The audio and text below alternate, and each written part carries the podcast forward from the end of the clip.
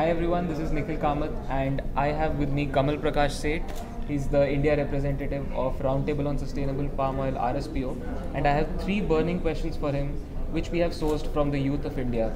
So uh, Kamal, are you ready for these questions? Yeah, go for it.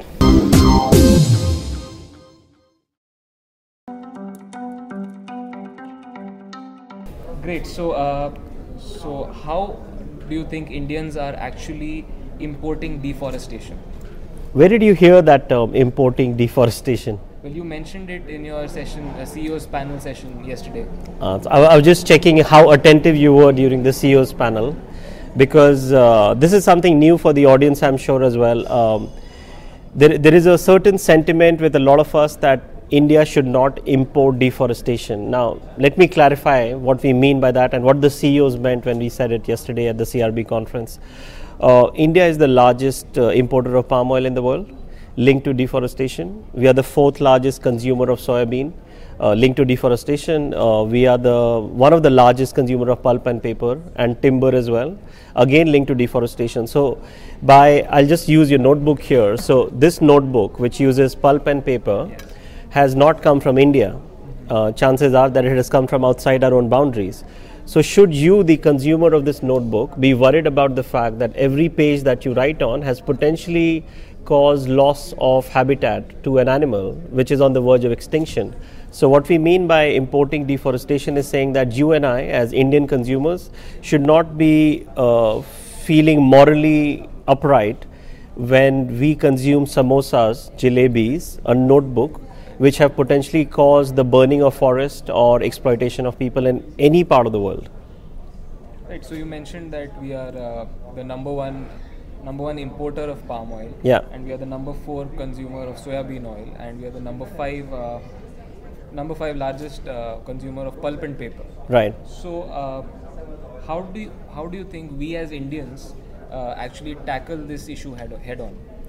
Well, there is a whole debate going around the world on where does the responsibility lie. Uh, is it with the brands, the businesses? Is it with the government? Is it with the consumer? Now, if you look at the whole uh, cycle, right, the consumer comes at the end, is doing the final purchase, paying the money, and buying from a supermarket or an online marketplace. Now, how much power does the consumer have? Like, uh, I'll give you an example. If uh, I want to not use a bus which is fossil fuel. I want to go for an electric bus in India, right? Now, do I have the capacity to buy a whole electric bus because I am the conscious consumer? Probably not. I don't have the bandwidth or the finances for it. Now, whose responsibility is it to put an electric bus in my city, in my locality. So it's the simple, it's a similar example, right? So if I want to consume a deforestation free chocolate, right? Now, am I supposed to produce that chocolate because I like chocolates? So, what we are saying is that responsibility lies on the businesses, the governments. It's a shared responsibility, of course, but the consumers cannot be expected to do it at a mass scale for obvious reason. How many chocolates could I produce? Probably not even one. I don't know how to produce chocolate. I like eating one. How many samosas could I make, right, in my kitchen? So the way that we see this is that it's a shared responsibility. Brands and businesses have a huge opportunities to gain the trust of the consumers in India by saying that every single product you buy from us is deforestation free and exploitation free. Right. And so my last question to you is the third question. What do the consumers and youth in India need to know about sustainable palm oil because there is a myth that there is no such thing as sustainable palm oil. Yes, we have heard that too, and uh, the reality is that uh, you might not know, but uh, 50% of everyday products that we use and buy have an ingredient of palm oil in it. So you name, uh, you use a toothpaste in the morning, then you might use a hand wash, a soap, a shampoo, a conditioner. That's just your washroom then you walk to your living room, you will see probably some wax candles here and there if you use candles. And then you go to your kitchen, and then in the kitchen, you will see um, spreads, peanut butters. If you open your fridge, you will have another range of products that will have an ingredient. So the question is whether you and I know about this or not. 50% of the products have it. Now, can I stop eating a chocolate, a burger, a biscuit? Maybe it's junk food, so I should not, but honestly, I'm not there yet, right? Like, I have not stopped eating chocolates. I have not stopped eating samosas and jalebis because I like them. I'm a foodie in my case. So, the next best thing I can do, if I can't stop eating any of those things, is that I can ask my brands to make it in a responsible manner because I still want to eat that chocolate. I still want to eat that samosa. I still want to eat that bhujia. But I don't want to be a part of a bad karma because as an Indian, I have my values and I know what goes around comes around.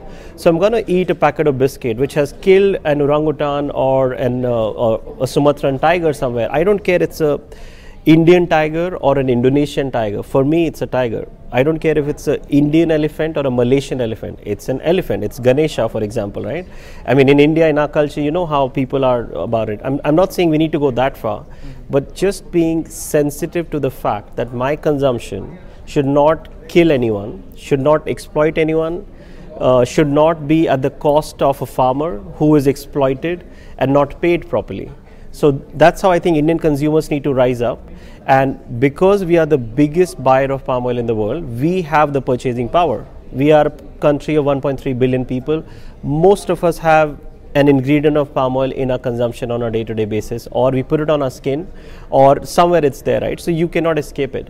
So, what we can do is expect our governments, expect our businesses to do the right things, to have the corporate policies and the government policies in place to make sure that along with the roundtable on sustainable palm oil that we have created to convene such meetings. It's literally a roundtable.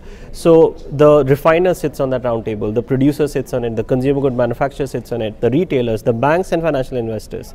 So we have convened that system by which we build consensus that everyone contributes to responsible production and consumption of palm oil.